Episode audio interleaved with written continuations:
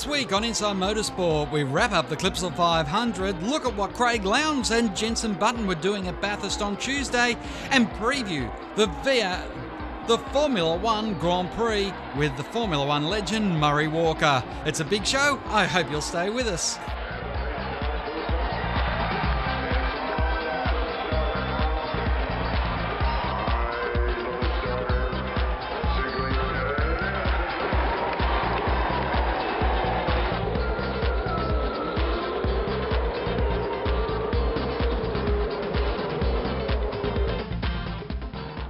First off to uh, Clipsal 500, where Garth Tander won the first leg of the Clipsal 500 on Saturday in race number three of the championship. Yeah, it did. Took a long time to get the first one, but um, yeah, look, obviously uh, three very different types of races now in, th- in succession to get the three victories, and really, really happy with that one because I think there was a bit of extra pressure on us to come back here and see if we could do it, and um, and we did. And car's been very, very good all weekend, so um, you know, really, really happy with that. But only half the job done now. We need to make sure we go back and look at where we can improve the car and um, and make it better for tomorrow because I think as a race car we can improve it still. Hey, it's a, it's it's a slogfest out there. They're the toughest conditions you'll get on uh, on a racetrack. 630 horsepower on those white lines is it's lethal, you know. But that's that's what it's all about. The cars are extremely safe. Um, you make a mistake, you're into the wall, and that's that's reality of it. That's why. Uh, when you when you get knowing all those risks to stand on the top step of the podium and come through with a win, that uh, it means all, all more knowing uh, knowing how easy it is to uh, to as I say bin it. Can you tell me how you came up with the turn seven hole shot? What made that uh, move so successful, and what made you think you'd risk it because you have to go all over a lot of paint to get to it? Yeah, well. Um, I, I tried it and, and it looked. I, I, kept looking around as I was driving around, and it looked pretty good out there. So I uh, give it a try, and it, and it worked. Got got uh, that position on Webby, and then I was out after Rico. So um, you know that's that's what driving's all about is, is making the most of the conditions. You know whether that's do a do a Herbie and drive up on the fence, you know, or you know go do what I did and drive out wide. Then the quickest way you just got to get from the uh, start finish line around and back again. The, the quickest. It doesn't matter how you do it. You don't like fuel runs, and you don't like having to uh, stage manage yourself. Yeah. But what about when we go to Melbourne? Uh, well, hey, it's open slather. You know, I, I, I just tell the facts. You know, and a lot of the time that comes across the wrong way. But if if I don't like something, I'm not going to pretend I do. You know, it's for me, racing's about going out there and going hard and backing off conserving fuel. That's hey, that's part of the category, and I accept that, and we and that's the way it is. And I think overall, that's it probably makes the show a, a better thing, which therefore keeps me employed. So overall, it's a good thing, you know. But um, but at the end of the day, hey, I, I don't like conserving fuel, you know. No, but what about Melbourne, where it's more a conser- conservation effort than a race win, isn't it?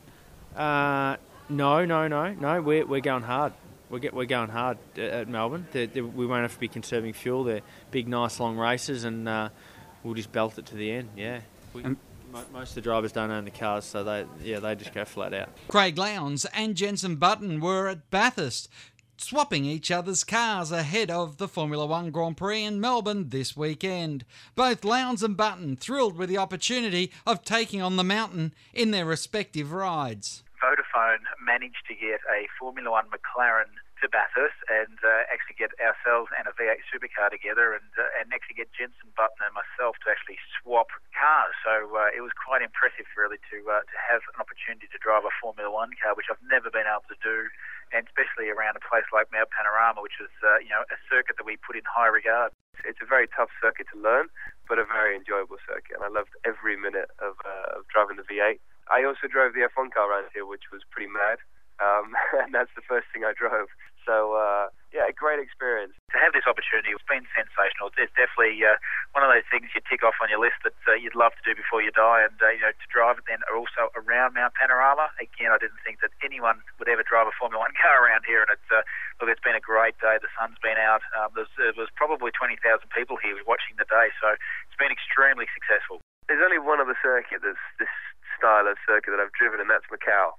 That was back in '99, so I didn't really know what to expect because on TV it doesn't do it justice, I don't think. But driving around here, you know, with the gradients. It's, I was very surprised at the gradients and how many blind corners. I mean, even though I did sort of four time laps in total, I still didn't get the corners right. You know, I'd arrive at a corner, think I was in the right position, I was totally off. And that's unusual. You know, I think normally drivers pick up, especially drivers that have the experience that I have in racing, you pick up the circuits within two laps.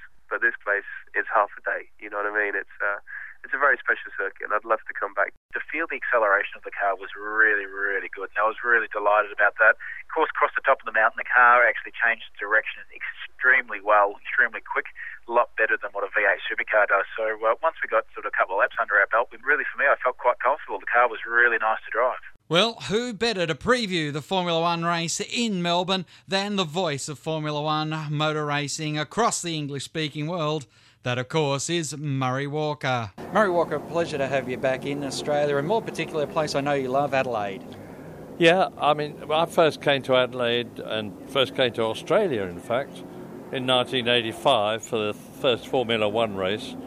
Uh, most of us in Formula One, and I mean like about 95%, had never been to Australia. I didn't even know where Adelaide was. I had to get the atlas out and find it. Uh, and when we came here, we were absolutely knocked out with the place, with the the weather, the the brightness of the light, uh, the friendliness of everybody here. Adelaide fitted so well with the Grand Prix, and we had a wonderful race. We came back here for 11 years, and then I thought, oh dear, that's it. Uh, but the Clipsal started, and I think this is my eighth time here, and it's a joy to be back with, uh, I guess, uh, a cloud over Melbourne's future. I, you, I would imagine, are one of the biggest advocates to say bring it back here. Well, I, I, I, know nothing about the politics of what's going on at Melbourne, whether it's a sort of power play between Bernie Ecclestone and Ron Walker and the Melbourne politicians. Um, I, I think everybody, with the greatest of respect to Melbourne, who do an absolutely fantastic job, and I'm not knocking them. Albert Park's a very nice circuit, and everybody's very friendly there. But there is a magic about Adelaide, and, and I think Formula One would love to come back here, but I can't see it happening.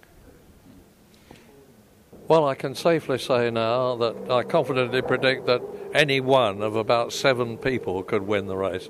I mean, we don't really know after four, four series of tests for Formula One what the form is. Uh, we've got KERS, we've got the movable rear wing, they're all on Pirelli tyres, uh, which have been designed to degrade quickly in order to make Formula One more interesting and exciting. Uh, Red Bull look as though they may be slightly ahead of the rest, but Ferrari are there too. Uh, McLaren haven't haven't gone well, but McLaren will get things right. Um, Ferrari look as though they're in good shape. Renault have got a good car. Mercedes look as though they've got their car up to speed. So you've got Alonso, Massa, um, Button, Hamilton.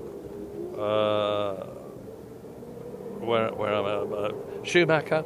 Can Schumacher get the job done? Yes, in my opinion, he can. Uh, a lot of people in Britain are very derisory about Schumacher now, but he's seven times world champion. It's like riding a bicycle. You don't forget how to do it, you get a bit rusty. And when you've been out for three years and things have changed as much as they have, uh, it takes a lot of getting up to speed. Well, I think he's, I think he's up to speed now. He didn't have a car worthy of his talent last year. It looks as though he will have this year. Uh, Nico Rosberg is a lot better than people give him credit for. So all I can say about Melbourne is that hope, hopefully it's going to be a fantastic race, and it's going to be the precursor of a hell of a lot of changes because of the tech, the specification changes and because of the drivers. My thanks to everyone on Inside Motorsport this week. Until next time round, keep smiling and bye for now. Inside Motorsport is produced by Thunder Media for the Community Radio Network.